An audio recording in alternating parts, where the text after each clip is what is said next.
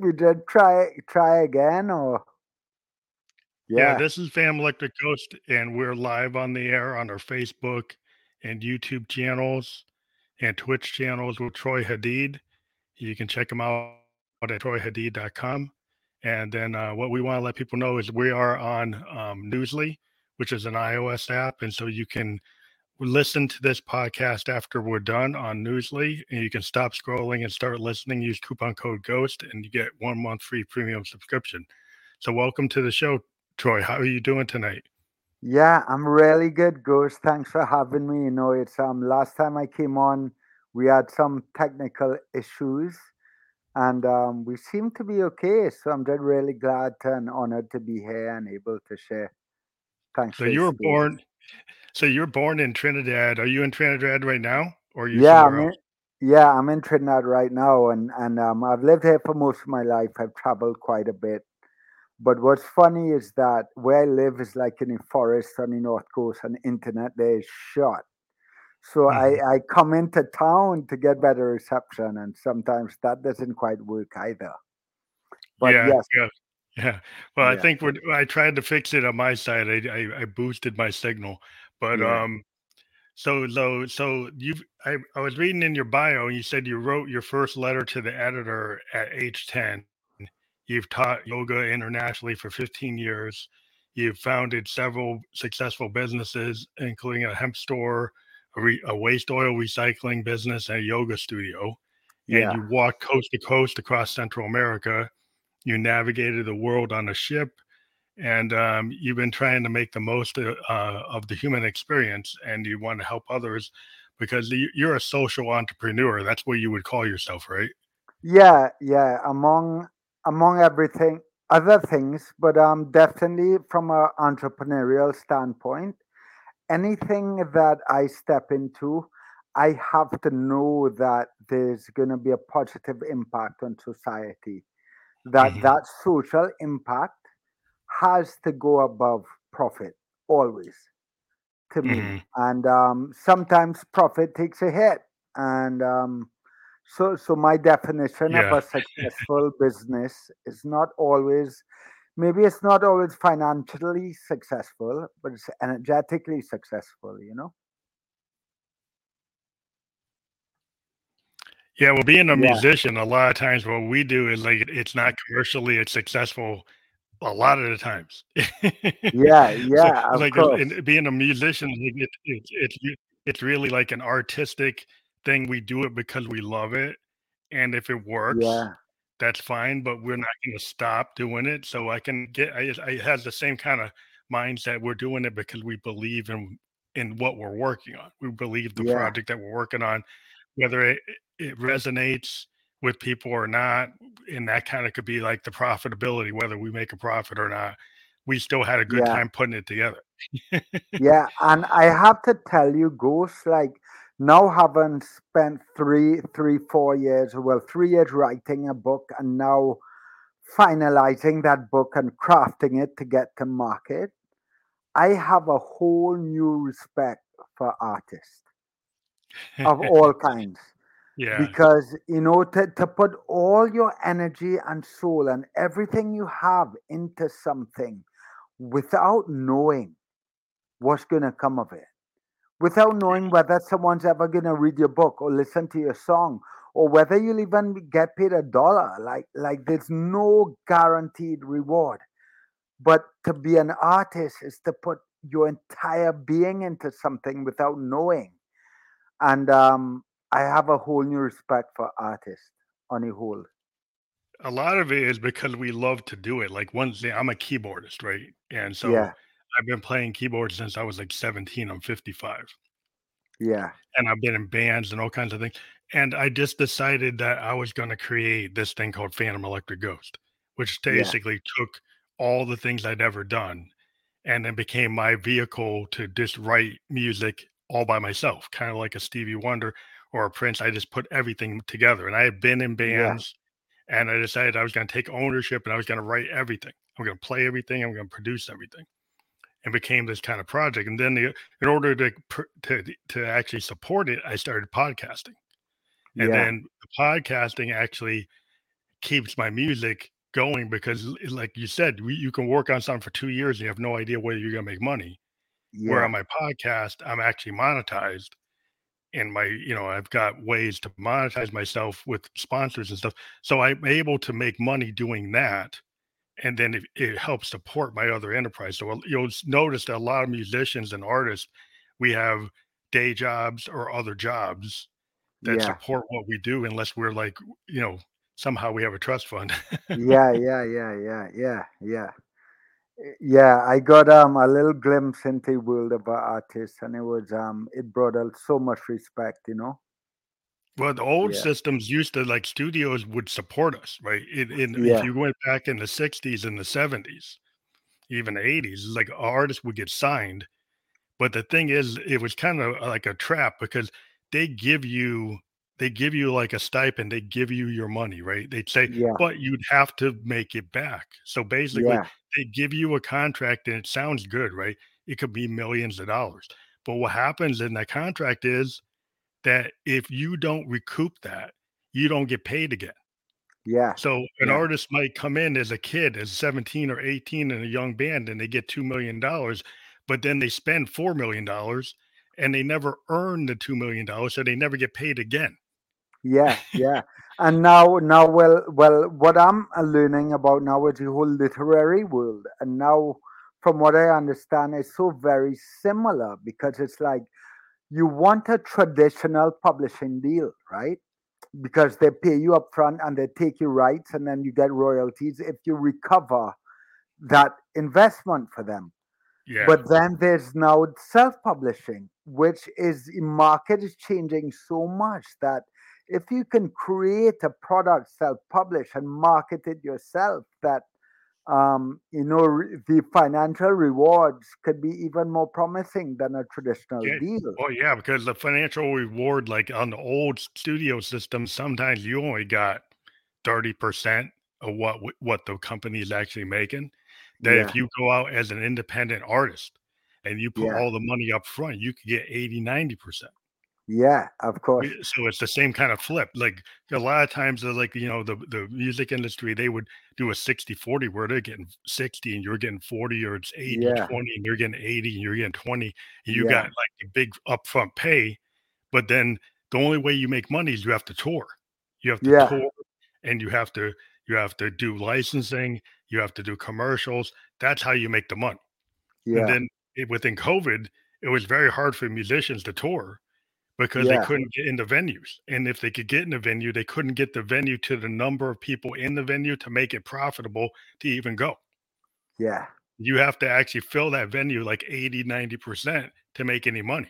Yeah. You fill it 20%, yeah, there's no point in doing it. yeah, yeah, absolutely.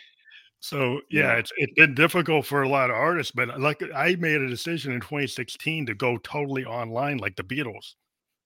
You know, the Beatles stopped touring yeah. They they actually became just a studio band. And when they did like Abbey Road and they did the White Album, they were they weren't touring anymore. So they just wow. focused on the on the art. Yeah. they never they never played live again because they yeah. didn't like the experience because they were getting mobbed. But yeah, I decided to just go whole hog into just doing online music, online concerts, online uh, festivals and podcasting. And yeah. I used to go to New York and go to Boston, but my overhead was expensive. I'd yeah. have to pay for hotels and pay for the tour, pay for the roadies. And, you know, some clubs, they wouldn't pay, you know, they, they'd undercount how many people are there. Mm-hmm. Like, say you're a musician, you go to a club, they, they, they say, you know, you see there's like over capacity and they say it was 500 people when it was like 1200. Yeah. So they yeah. tried to you know cut you on. It. So it's it's a yeah. it's a cutthroat business. So you always mm-hmm. got to be careful. Like like is your distributor really giving you your real numbers?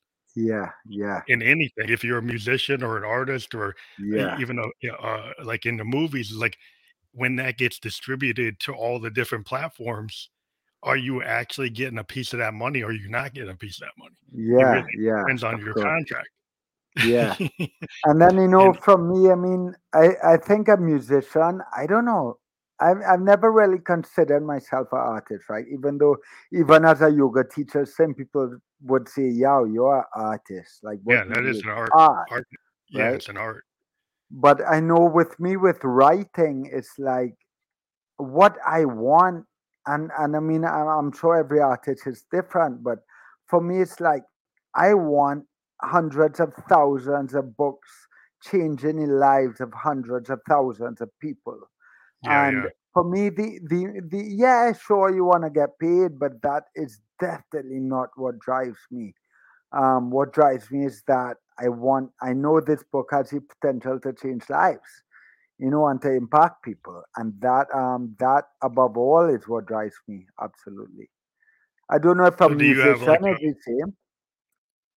Yeah, yeah. I mean, when we yeah. write a song, like a lot of times what we're trying to do, if you think about it, you know, music is very impactful. The Beatles like spawned almost the the whole 21st century worth of music, right? Yeah. Most yeah. modern band will name yeah. check the Beatles as the reason why they actually became a musician, right? Yeah. And so, and so, like, like some bands are just inspirational and not that they were trying to do that, but they just felt like they should do something more. And they were kind of the original teeny you know, teen band.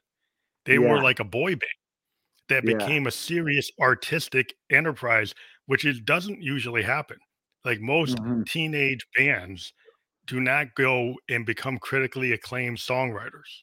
They don't yeah. become like a Lennon McCartney.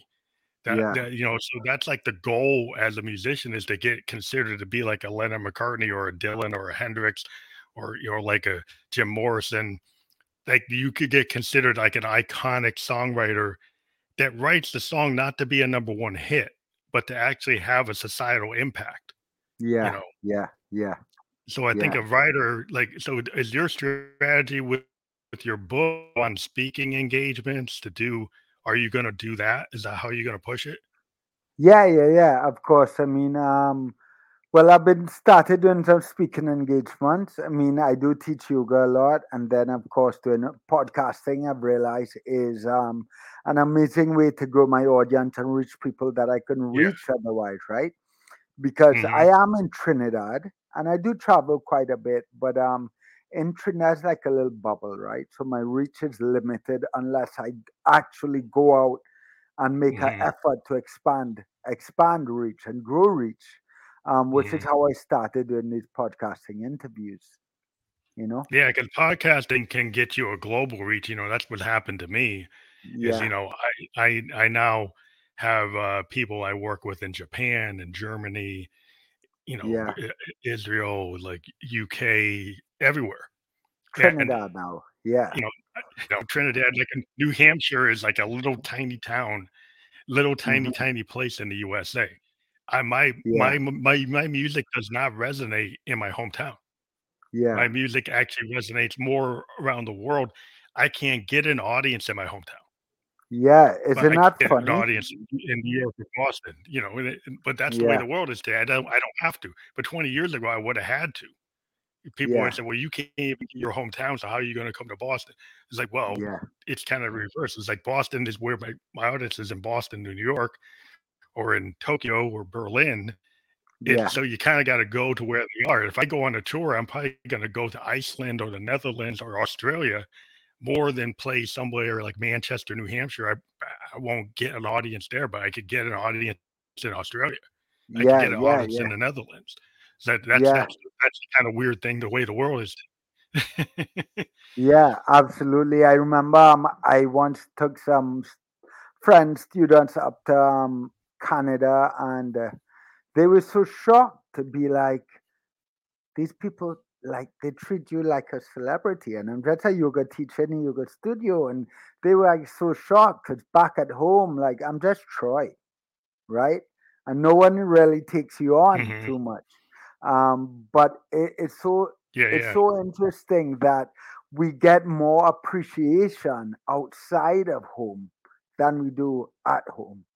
You know, and when you make it outside yeah. of home and come back, that's when you get the appreciation.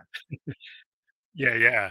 Yeah, well, yeah, it's interesting because like even like when I come back, it's still going to be more more people Boston will, will know me than people in Concord. Because like the, the thing about New Hampshire, it's kind of a folk scene, and I'm an experimental yeah. electronic musician. So yeah. I'm going to get more people in New York and Boston to be into it because those are urban areas. And I'm in a very rural yeah. area. They're not as much into what I do. So that's mm-hmm. just kind of the nature of it. But at a certain point, like your hometown will want to claim you if you get like a super level of of, of, of notoriety. So that yeah, you do yeah. have a pattern where even if people are not into electronic music in my area, they're more into folk yeah. music. Eh, if I ever hit like a, a good number one song, like that, some kind of article in the New York Times, then all people then they want to claim me. They say, "Oh, I know the ghost." He's like, but they didn't know me yesterday. yeah, but you know that's okay. I guess that's just the way it goes. That's the way it goes. You know, and um, I understand. I understand. You know. But yeah. so are you um you thinking like your online strategy is your primary strategy and then if you were going to go internationally somewhere, would you go to Europe or would you go to Asia? Or would you go Central America? Where where would you start with? Who do you think your core audience would be? Um, I would probably want to start in the US or Europe, um, and then go from there. You know, mm-hmm. I think I think I have a bit of an audience. I think because I have a presence on this website called Gaia.com. I don't know if you've heard of it but it's like a Netflix mm-hmm. of new age yoga kind of vibes, that kind of stuff. So because I do, mm-hmm. I've had a presence so on Gaia. Yeah, because I've had a presence on Gaia for the last six or seven years. Um, I do have quite mm-hmm. a following in both Europe and, and North America, you know, way more of a following than I realize. I remember once I went to mm-hmm. teach in England and um, I was so shocked at the amount of people that came out, and some people drove three days just to come and do class. And I was like, how the hell do you even know who I am? You know? Well, it's um, the net. The net. The net is, you know, like you're if you're on like the, the Instagram or you're on Facebook or you're a YouTuber and you're on yeah. some YouTube platform, like if you're on a YouTube platform and you're one of the people that's bringing in numbers, and then you, hey, I'm to be in New York City. You'd be surprised. One time I went to New York and I had people that showed up that were Ghost fans, and I didn't expect them to, and they were singing my songs, and I'm like, what? And I'm like, yeah. I didn't expect it because you know, it just you you never know. But uh, yeah, that's what you know. I think when you're an artist or a musician or a creator, and people actually resonate with what you're doing, yeah. It, it's very satisfying. You know, musicians, yeah. we kind of get instant feedback. Because yeah. like if we go to do a show, we can immediately see the response to what we created. Yeah. Because it's like a live thing that's evolving. and then, you know, I guess when you're teaching yoga, you would you would get that same kind of response. It's like a, interacting with your students, and you're going to get that immediate kind of performance response, which is yeah. similar from what yeah absolutely yeah yeah absolutely you know um and and when i when i the manner in which i teach yoga and when i teach yoga like you feel it it's like you're in it with them right there's there there's no longer separation between teacher and student um, so everything mm-hmm. kind of merges to this amazing experience, and you can feel that they feel it. And um, yeah that is just so beautiful you know in and of itself it's yeah. like a you know it's the physical art like if you're teaching anything like you're teaching a martial art or you're teaching tai chi uh, i think that when you're, you're a musician right if you're if you're kind of with your fans your yeah. fans are kind of they're feeling the beat they're watching what you do yeah. so as musicians we've kind of learned craft we yeah you learned a little bit of theater as you become yeah. a musician, you learn to like, well, if I project my hands in certain ways, if I use my body in certain ways, instead of just standing straight, like a musician, typically yeah. we would probably want to just focus on the on the music, and then yeah. we probably wouldn't move a lot, just so we would focus on music. As you become a performer, you start to realize there's reasons why Freddie Mercury was as emphatic as he was, or Prince was as emphatic, or yeah. Michael Jackson. The great performers is they don't just sing the song, and don't just play the instrument, they project and use theater and use yeah. dance. Yeah. Interact with the audience. So I would think that's a similar feature to what you guys mm, you do with your your people the people you work with i would think. It's similar ghost but you know what? Like i also teach teachers right? So i certify and teach teachers to teach. And i think um, the difference between like your art form and my art form and or the art form of teaching yoga is what i often tell teachers is my role is to disappear Oh, like okay. my role my right so my role as a i know in the world of yoga now they have some yoga teachers that are more like entertainers but mm-hmm. but in order to have the power of yoga come through you come into the room me as a teacher i have to disappear and get out get my own head out my ass and i have to almost dissolve so I can create as little distraction as possible so that the power of yoga and breath itself mm-hmm. can come through the room, right? Come into the room.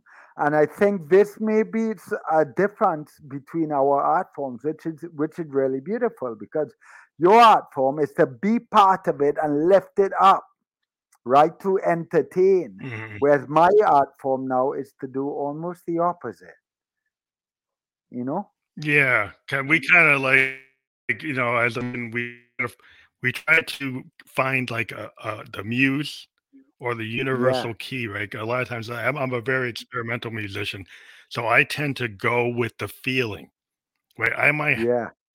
have a set like jazz. It's more like fusion mm-hmm. right? So i yeah. don't totally get caught up in the original structure of my song. Yeah. I i kind of rinse I kind of feel what I feel for that day, and what I sound like might not be the way I, I was I, I was uh, sounding the day before. And yeah. so a lot yeah. of it is inspired by the audience. I kind of pick up what energy they're giving off. Yeah. And uh, yeah. I'm I'm part of American Cherokee and Blackfoot, and I feel like I can kind of pick up energy, and I kind of know.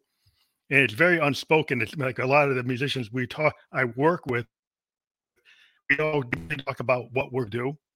We just kind of yeah. just do it, and we kind of yeah. just the crowd, and we kind of just like we can look at each other, and I don't have to even say anything. If I look at my bass player, I look at the drummer.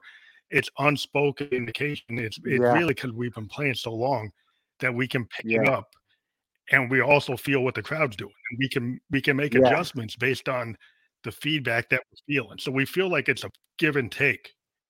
You know, yeah, they have to give me kind of like that positivity for me to feel good. If I get a crowd that's like not positive, I can kind of feel yeah. it. yeah, yeah, of course. So so then in that way, you know, it it's so much similar in that aspect of it. Absolutely. That you kind of become one with the crowd as well and you feed off of it and you allow you know how I would describe it, and again, again Ghost like I'm not a musician, right? So maybe maybe this isn't exactly accurate, but I would imagine as a musician as well. Like if you're in your head, you get in your own way. Whereas when you get out of your head, there's something that comes through you and you start to channel something that comes through you. And I would imagine that's when it becomes really magic, you know? Does that resonate? Yeah, I think a lot of performance, if you even yeah, yeah, that's totally what it is Yeah. because like I've talked to like, you know, actors. They're kind of hmm like they they do a lot of ad hoc capability. They with like actors like off Broadway actors, right? And Yeah. they can do one act and they'll interpret their lines based on the way they feel or the based on what the crowd is giving them, and it'll kind of change the whole thing. And musicians Yeah. are the same way. Like we mm-hmm. feel that moment, and one day it's like it's like you are a representation of everything you've ever done, right? Yeah. And then what's going on in in in the in the universe. And a lot of us as musicians, like sometimes subconsciously stuff this comes through, or it comes from the ether, or it comes from the muse, or it comes from the universe. And if you ask us, we we're kind like, Yeah. people will say, "Well, did you know you were gonna do that?" It's like, "No." because we kind of just if you're when you're a really good musician, you let you are a channel and you channel what comes into you and your ability to play your instrument, but you feel like something else is actually giving you those that that that and um really that's what it is. We're not trying to force my mind on it. I'm kind of trying to be open and feel it and then kind of push it out because it's coming in and out and it's very transferring. Yeah. it's going yeah. both ways. Yeah, absolutely. So so very similar in that aspect. Yeah. Well, yeah, classical musician is like not so much that they read the sheet music. They're kind of tied to the sheet. You get some musicians yeah. like session musicians, they're kind of tied to the structure. But if you get yeah. you know jazz musicians or improvisational musicians, blues guys, we we kind of go with the feeling. Yeah. We go with whatever the feeling is, and it changes. And you know, yeah. we can't tell you what we're going to do. Like I don't even know my set list. Sometimes it's like I'll just go off and do something. I don't. I was like, I'm not gonna tell you what it is. yeah, yeah, yeah. Absolutely, absolutely. Yeah, I come. I actually come from a family of musicians, and um, I've just never. Um, I've never dabbled myself too much. Well, I think the creative effort to write a novel is not that different. I think a, a music, the way I look at music is like a short story or a novel. Like when you're a musician, you're telling a story. You're just telling yeah. it like orally through yeah. through your music. And when you put yeah. it down on the page, now we put our lyrics on the page. We'll write them up, but you know it's it's shorter. It's like poetic. It's more like poems. It's, it's a bunch of poems. That you could become an epic poem. You could end up writing like a rock opera, and it's like an epic poem. So some music yeah. can get to the point where you have songs that are all connected, and it's telling a story over a longer period of time. Yeah. I'm the kind of music I like to go into that. I like the things that are kind of like big stories that kind mm-hmm. of cross over. Um, yeah. But I think uh, you know if once you get into a creative space, whether you're a painter, an actor, or a novelist, you're into that kind of creative energy that you know, you're inspired by something and you're you're kind of represented. So maybe talk about what you're doing with your book more in more detail. Yeah, well, um, my book is called Popcorn in My Pocket, and um, it is complete. It's now with a final editor, and it's making its way to market, looking for a publisher and an agent. And what the book is about, Ghost, is um, and I'm thought I'm sure everyone can relate to this a little bit. I know your name is a little catchy, and you hear your name, you're like, "Well, popcorn in my pocket. What's that about?" Well, it's an an analogy, and think of popcorn as all these spiritual insights and teachings and ideologies that we hear about in the world now. And popcorn is everywhere, right? There are all these spiritual teachings and things going on, mm-hmm. and everyone's throwing them all over the place and a pocket is a spiritual pocket. And every individual has their own unique spiritual pocket. And what I see happening in the world now is that we're repeating and we're sharing and we're reposting all of these amazing quotes or ideologies or teachings, but we're not really understanding them. We're not really taking time to embody them mm-hmm. and ask a question well how does this apply to my life? What does this actually mean? How can i embody this more and only when you do that and you take the popcorn and you put it in your pocket does it become knowledge. Only then does it become real yeah. understanding you know? So in this book i talk about certain teachings and realizations that I've come to in my life that also that have been shared with me, but I share stories about how they show up and how they apply to my life, and then hope to invite the reader to ask the same questions. I don't want the reader taking my popcorn and throwing it around. I want them taking my popcorn hmm. and using that to discover their own epiphanies, their own realizations, their own insights, you know?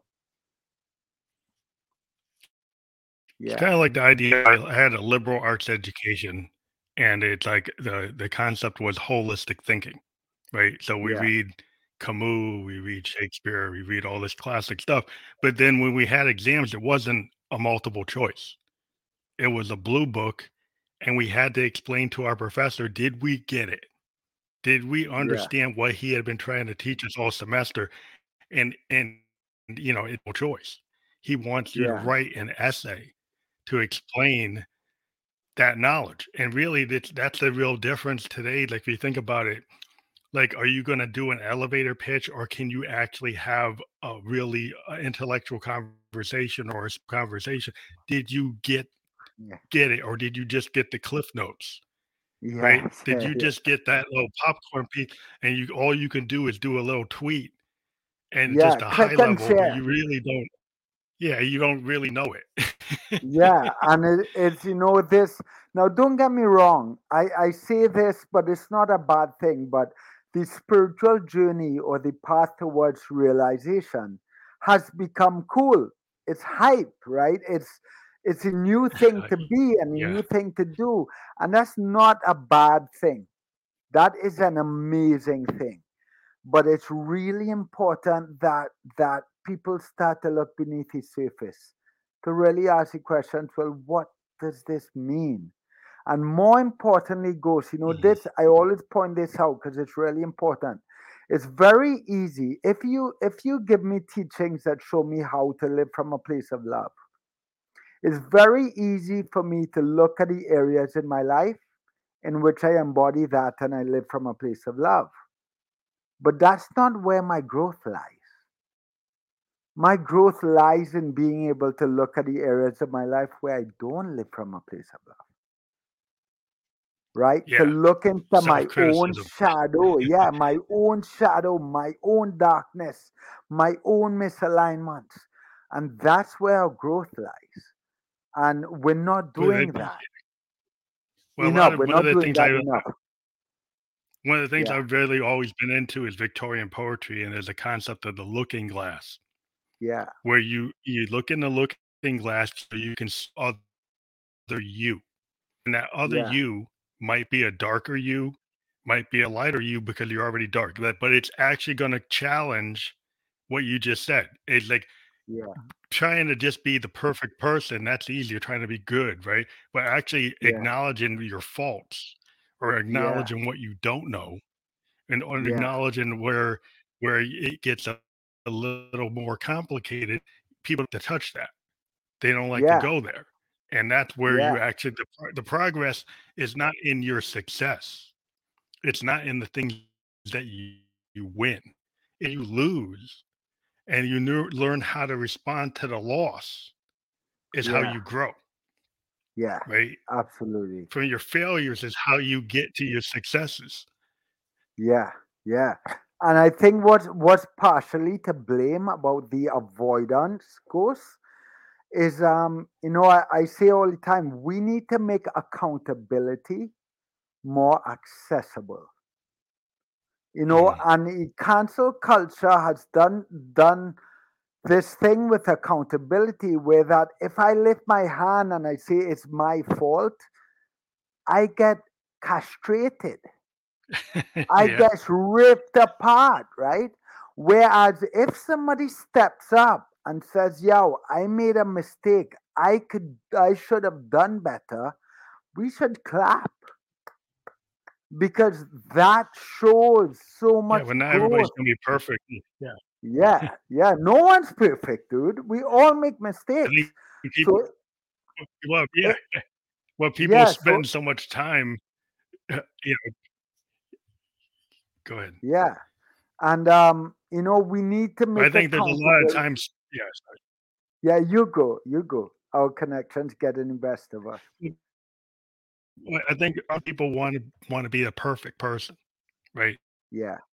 They have any mistakes, not have any any secrets in their closet. They don't they don't want to reveal that. They're scared to reveal it. Uh, they don't want to get pushed down or they don't want it getting found out or and and the problem is like like i said the growth happens from your failure and if you're scared to tell people you made a mistake if you're scared yeah. to admit that you made spend all your perfect you know in in music the example is like people try to create perfect mixes yeah. when the reality is some of the greatest music ever created has errors in it has all yeah. kinds of mistakes in it and the people a lot of the people today are making music that's kind of soulless because they're editing out all the things that make something a point in time beautiful piece of art and a lot yeah, of times the, the music is beautiful because errors yeah and then you know? people aren't taking risk right so it's like this cookie, cookie yeah. cutter kind of comfortable kind of music, yeah, I would imagine. Yeah. Yeah, you, you know, and what I, works and just yeah, I think we as a culture need to I don't like the word normalize, but we need to make mistakes and wrongdoings and even failures more acceptable so that we make the acknowledgement of it and the accountability of it so much more accessible that people can willingly step into it. And not to not to bring up like a old really charged story but one of my favorite individuals in hollywood is will smith and that's mm-hmm. because mm-hmm. what i what i see in will smith is a human being that is willing to be accountable and own his mistakes. Like he makes mistakes. He's effed up big time. But he's the first one to put his hand up and say, Man, I'm sorry. I should have known better. You know? Yeah, well, I think that's the big thing because, like, a lot of times, um, you know, as you're if you're an individual and you make a big error, yeah, you know, so uh, are, are cautious. They're not willing to take risks because, like, you can make a choice. You could do the wrong film, right? You could say the wrong yeah. thing, right? You got to get slammed. So if you have an opinion, the thing is, like, the thing when when you're a, any kind of artist, right? You you go and you mm-hmm. do something, you're gonna get people that hate it. You mm-hmm. you you can't avoid it, right? and so you can't go running away just because people don't like it. You have to stand yeah. up for like, okay, at this point in time, this what is what I was into, and you don't have to apologize yeah. for it. It's like this is a growth, right? This is the growth of of of, of a person. Yeah, you're gonna have accidents. You're gonna have unhappy accidents. You're gonna make choices where you go one way or the other. You got to make decisions, yeah. and when you make those decisions, you got to take the ownership for them. Like, so you made a decision and you did the wrong thing, right? Are you going to yeah. get crucified for it, or are you going to say like, "Hey, I can. I'm a human being. I can make a mistake. I can move on." You know. Mm-hmm. Yeah, absolutely. And um, you know, it, it even comes on, goes into like our relationships, our day-to-day relationships that we need to give the people in our life the space to make mistakes and stop trying to punish each other all the time when we make mistakes and just encourage one another to do better. And, um, you know, I have this um, definition of forgiveness where I define forgiveness as believing somebody could do better and be better even when they don't know they need to be or they don't know how. Right? And um, yeah, it's just yeah, believing in one another. I think it's the also think sometimes forgiveness is on somebody else's timetable, right? Yeah. Right. So it's like the it's like you might feel that they need to apologize right now. Yeah. But in their mind, they might not be ready. Yeah. Right. If they're yeah. not ready, what are you gonna do? Right. Like yeah, if they're not they, they might not be ready from a maturity point point of view, right? They might not be yeah. mature enough to be ready to know yeah. what they did. Yeah, and I mean, you're going into a whole, this could be a whole different convo on forgiveness and love and stuff. But to me, forgiveness doesn't depend on an apology at all, right? Um, but that could be a whole nother 45 minutes on this. That could be a whole nother convo. Mm-hmm. Yeah, yeah. Yeah. Well, yeah, yeah, I guess it's a different perspective depending on where you are. Like if you if you fully like understand your actions because I'm a I'm a Buddhist, right? So we believe in the law of cause and effect. Yeah. So a lot of times, like you'll do something, and as a Buddhist, like like you realize, like, okay, if I make this, this no, I could be unconscious of that action, but ultimately I'm still responsible for that action. Yeah. And so yeah. you still have to be aware of the things that you do. And then when you have to own up to I might have been unconscious of what the consequences were, but I have to be responsible to understand I still did the action that caused the thing to happen. Yeah, yeah, absolutely. Right. So it's a different type of mindset, right? It's a different mindset where say, well, you know, I can be forgiven. Like, okay, there's a cause and effect, and it's kind of like a natural law, and it, that's what happens. And yeah, you might not be forgiven in this lifetime for what you did. yeah, yeah, you know, absolutely. and then easy to happen. yeah, and then um, I agree one hundred percent. And what I like to point out as well, Ghost, is that you know sometimes we forget. It's easy to point at someone and say you should know better, but not everyone had someone to teach them better, or to show mm-hmm. them better, or to love them better like, no, having someone to show you and teach you and love you is a privilege. And not everyone has that. Yes. And and if we come to understand that, you know, everyone is simply um, a product of their experiences and their conditioning, and that if somebody knew better, chances are they would do better. Um, then forgiveness becomes so much yeah. more accessible, you know? Yeah, my major in college was sociology, which is like the study yeah. of, of, of human societal groups. It's not like psych- psychology. And you look at the ideas like anomie.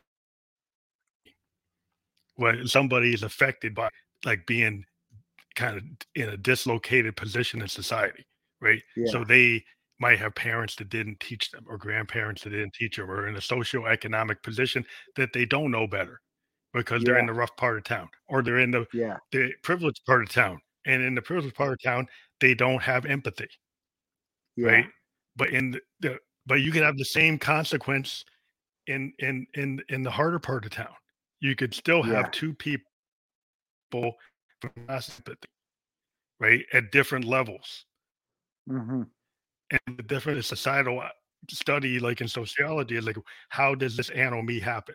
how do you actually yeah. get disconnected from yourself and society and then get into certain behaviors that can be affected by crowds convected you know why does a riot happen why do people suddenly lose control of their own mind and get into a group mind how does that happen yeah. You know and it, it's interesting yeah. to, to look at that because there's a lot of societal dynamics now that we're in all this social media people get into an online group online riot. Yeah.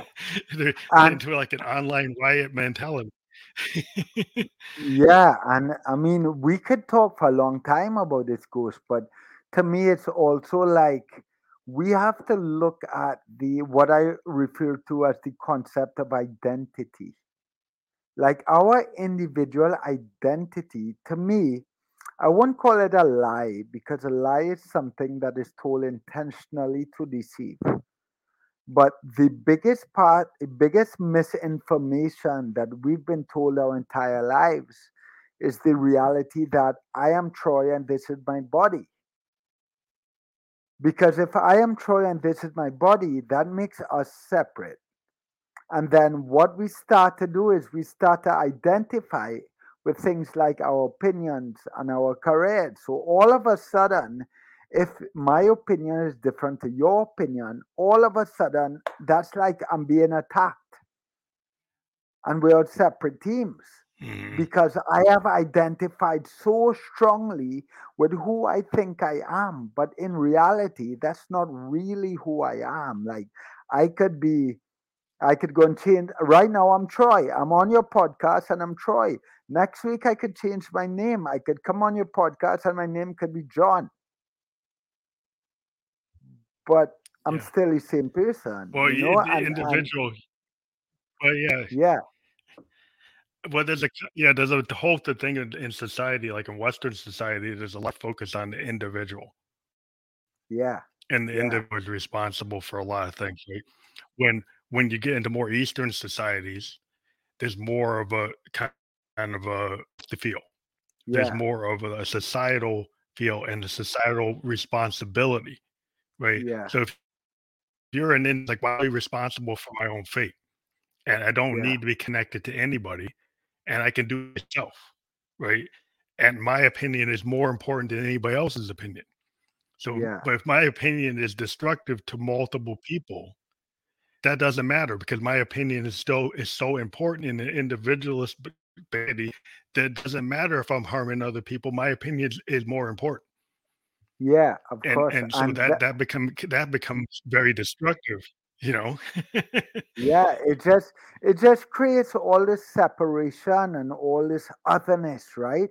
And then we want to know well why world is the way it is? Well world is the way it is because we bought into this narrative that we're separate and that i am my individual and i am this body. Now when i buy into that what happens? Go consciously or unconsciously what happens is that every decision I make is driven by the preservation of my body. It's driven by my individual needs and desires. Because if I am Troy and this is my body, then that means when my body ceases to exist, it means I will cease to exist. And for me, that's not a narrative I buy into because I believe that energetically, the resonance and vibration of our choices and our lives will live forever. And that yeah, I will live long after. Yeah, of course.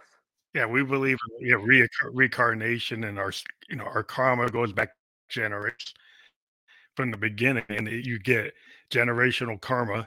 You have yeah. energy that never gets destroyed. The scientific ways, like if your energy and your energy's inside you, the energy yeah. that represents who you are or your whole family or whole group of people who have the same kind of vibe, right? Yeah. That goes on forever. Yeah. So whether you have that positive energy that's going on forever or the negative or in between you have shades in between the the yin and the yang and the positive and the negative and the good and the bad.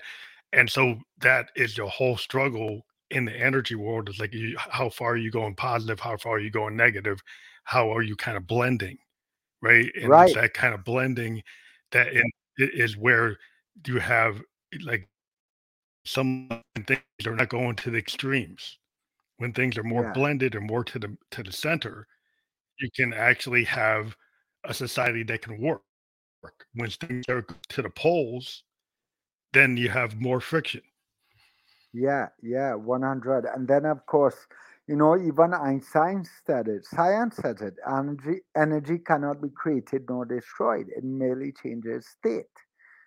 So, so we, the way I see it now is yep. we ourselves as individuals have to be so much in alignment. You know, we have this thing in, in New Age culture where we like to avoid negative energy or we like to avoid negative experiences but I always say about how about make sure you as an individual are in so much alignment that when you walk into a space of negative energy, you change it. You shift the energy of that space because you are so powerful in your right that we can take that negative energy and we can shift it, right? We can be alchemists. And I think that is um, that is ultimately what we need to be doing in a world today. It's kind of like a spiritual judo, right? Somebody yeah. comes at you and you can reverse it, right? So the idea yeah. is you can take negative energy and you don't run from it, you run toward it. And yeah. then you take it like a spiritual judo and, and you, you kind of with your flex and isn't doesn't hurt you and doesn't destroy you, but you have to accept it. You have to touch it. You have to kind of flip it right? You can't yeah. deal with it by avoiding it. You have to no. actually engage. This is the problem with is people try to avoid it and then it just builds up. Yeah. Right. Yeah. Like you can't ever really avoid things that exist. Right? Things that exist, they're there. And they're gonna Yeah. bite you if you don't deal with them. Yeah. It's it's like, you know, if we want to bring light to the world, if you want to be a light in the world, you can't just stay in the light. You have to walk into darkness. You have to bring light to the darkness, which means you can't avoid the darkness. You have to walk into it. And and not just walk into Mhm. it like with judgment and punishment. Like you're not there to, to judge all the darkness in the world. You're there to make that darkness see light. You're there to uplift it and shift it. You know, not punish punish the misalignments, but Yeah. change them. Yeah, because I think Yeah. I think the history of humankind has been that people come in and they think they're gonna come in and cleanse it. And then that cleanse Yeah. tends to be kind of violent, right? Yeah. Where it, they don't uh, it, your point of view is come in and you understand it and you come in with with compassion and empathy Yeah. Not Yeah. in coming in from a top down approach is I'm going to eradicate and cleanse it and force them to my mindset which is the only right way and that tends to be like in the history of humankind is that like I think their their method their philosophy or their religion is the only way Yeah. and so when they come in Yeah. with that that's the only way there, there's not a lot of room Yeah. Of course. And you know, you know, Ghost, I always with this with this yeah. I always um I always talk about this tattoo I have on my hand.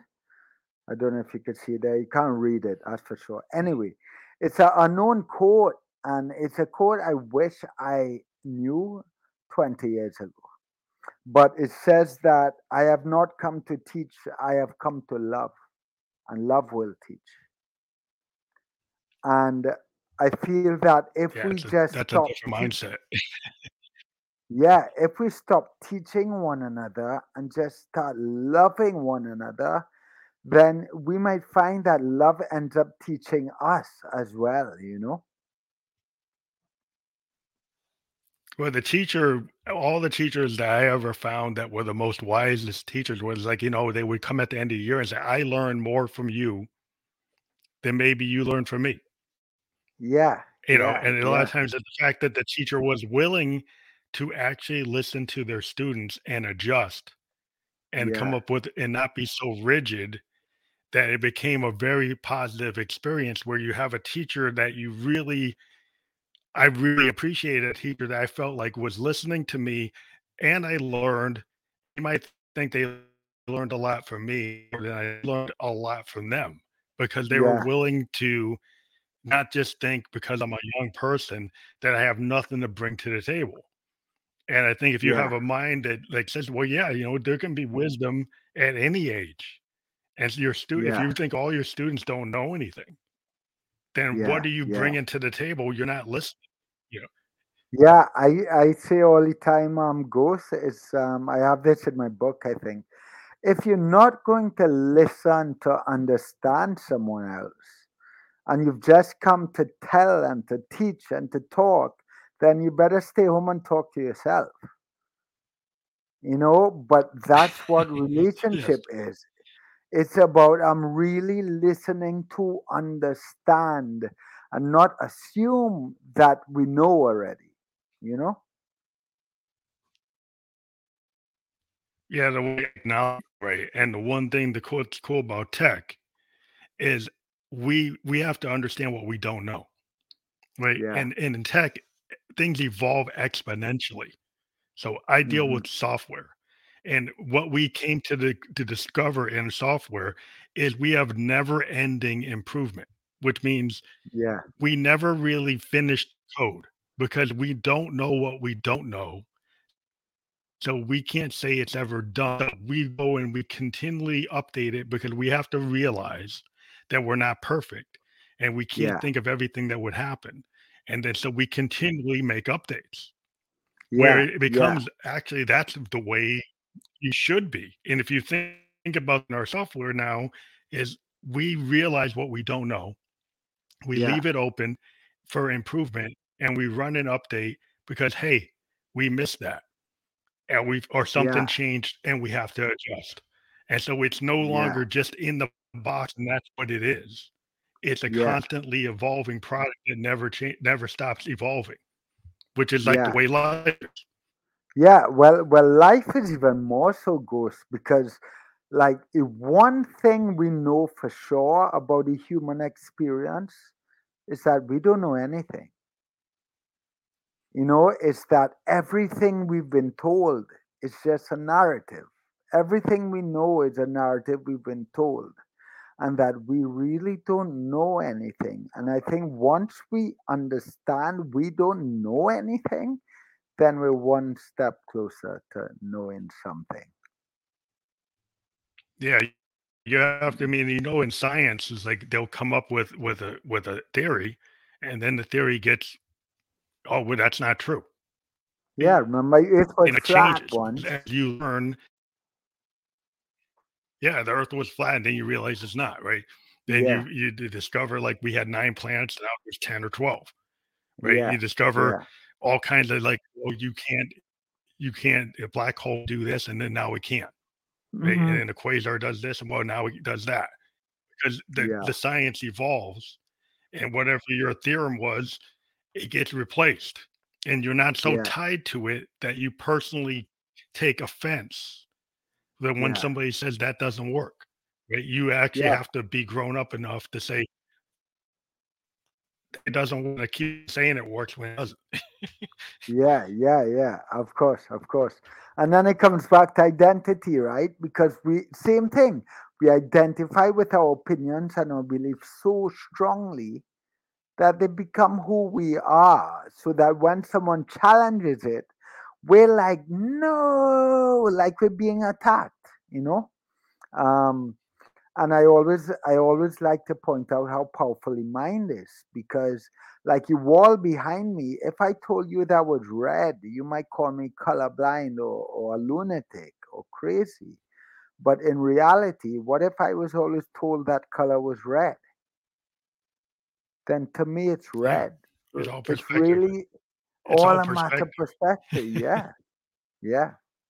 It's like when you learn yeah. philosophy and like you read about Camus and, and Sartre, and they, they would talk challenge you, and you say, "Hey, if they, you know, the tree falls in the forest, did, if you did you hear it or did you not hear it, or that idea, of perception and reality, you know, because a lot yeah. of people just go with their senses, and there's mm-hmm. things that you can't perceive. Like a cat can speak at a frequency higher than I can hear, and sometimes I can, yeah. and I've read about it, and I can see her mouthing things, and I don't hear anything. And my daughter says, like, yeah, cats actually can vocalize at a kind of hypersonic level that cats can hear. So she's saying something to, to you and she doesn't realize you can't hear it. Yeah. Right. And and, and that then I started thinking, I was like, wow, there could be a lot of communication happening between me and my, my cat. And she's thinking I'm hearing what she's saying. And I don't yeah. hear it at all. So not only that Ghost, but then study this if there's sound we can't hear, surely there's forms of light that we can't see. And if there's forms of light we can't see, there could be an entire plane of existence around us that we aren't dialing into because we can't see it. Who knows, right? Not to sound like a complete yeah. space cadet. It's like, yeah, no, no, it's totally true. Because if you think about like dogs and their sense of smell, they can kind of visualize a whole world we can't because they have this amazing sense of smell that they can find things that we can't find. So their yeah. reality is they see this roadmap of all these scents that we can't see at all. So they're seeing this other level of reality. Yeah. Right? And like you said, with those other types of non-visible light to humans, there's a lot going on you know and yeah, be, because yeah. our eyes can't see there's all this microscopic there's microscopic worlds within worlds that are going on right now yeah. they really exist and there's all this stuff happening and we have ideas going on yeah and you know um it, it comes back Ghost to like you know i imagine people listening to this and maybe saying well these guys are talking like a set of nonsense Maybe we are. Maybe we are. But here's the reality I would encourage anyone to really question what they have been told reality is and question everything they know to be true. Because if you question enough, you come to realize that the things you know to be truth and fact are just things you've been told. And you simply chose to believe them. So they became true to you. And um, suppose we were told something different. Suppose we experienced something different, right? Then reality changes. So it's, it's just about staying open to possibility and remembering that we really don't know anything. You know? Well, I think, you know, being being in, you know, a, a kind of two-sided career where I have to kind Yeah. of reinvent myself all the time. So I do have to understand what I don't know and then learn new things, you know. And so Yeah. Yeah. and then as a musician, I'm an experimental musician, so I like to play with like machines where I basically have have synthesizers that start from the sound wave. And I create from the sound wave new new songs, and I'm able to kind of Yeah. rewire my synthesizer and change how it works. So my synthesizer has a set workflow, but I can kind of reverse it or invert it or just do whatever I want, right? So because it's very, it's kind of old school technology where I can take wires and rework how it works, so I can Yeah. break rules. And and what I, as an experimental musician, we kind of take what we learned at Berklee, and then the professor would say, "Well, you know what? You need to take what I told you and then break it." Just Yeah. just go Yeah. against everything I told you about rhythm, everything I told you about sound, and just come at it in a different way. So I Yeah. totally get what you're saying because my whole career I've been trying to be that person that experiments kind of at a very heavy level of saying like, why not do something that they told you you shouldn't? Because that's kind Yeah. of the nature of what I do. I'm kind of an experimental person. Yeah, you know, there's a there's an amazing reggae musician out of Germany. I don't know if you know him. His name is Gentleman, and um, he has a yeah, he's an amazing musician. He um he has a lyric in his song that says, "Learn the rules so you can break them properly." So he says, "Learn all the. I rules." mean, you- he said, "Learn all the rules so that when you break them, you can break them properly." You know, and it, there's so much power in that. yeah, I think that's kind of like I think that's when you get to like a guy like you know Einstein. Like he came at mathematics and they they thought he didn't know what he was doing, right? He came at physics yeah, and and people were judging him at first because like, he, the thing was he was so advanced he was breaking through, right? yeah, And if you think about a musician like Jimi Hendrix, he was and breaking all kinds of rules. He he took the yeah, feedback and made it musical. He took his yeah, guitar and he restrung it and made sounds that nobody even today makes, right? Because he didn't pay yeah, attention to the rules. He he yeah, totally broke the rules. And the most innovative musicians from Coltrane to Hendrix to Davis, what is known, and they invert it and and convert it into the unknown. yeah, And yeah, um, or you know, am I typically on my show, I talk to you know artists that aren't well known that I feel should be known. So that's yeah, get that's kind of like mission just all over the world and show light on people, not just the people who are popular, but try to get people yeah, to understand about people that maybe they should know. And I think you're in the yeah, category with, of of a person that people should know. And so, Well, uh, I'm we are kind of at the to end of on hour, show. and I did. Yeah, yeah, I just love yeah, being able to talk to tons of people, and and yeah. it's I'm it's I'm an honored. honor to talk to people all over the world. Yeah, and I'm honored to be here, Ghost. And um, thanks for having me, brother. You know, um, it's it really was a pleasure talking. And you know, as we talked about breaking rules, I would say this because I know we're probably wrapping up our show soon. But whenever it is Christmas time and it is the holiday season, And regardless of what someone's belief is, one of the greatest revolutionaries and rule breakers that ever walked our planet was a man called Jesus. And I say that outside of the context of religion, outside of the box of religion, like mm-hmm. this man who came and he rocked. He broke every freaking yeah. rule. He was a revolutionary. He was a rebel. And, um, you know, we don't often think of him in that way, and we often box him into religion.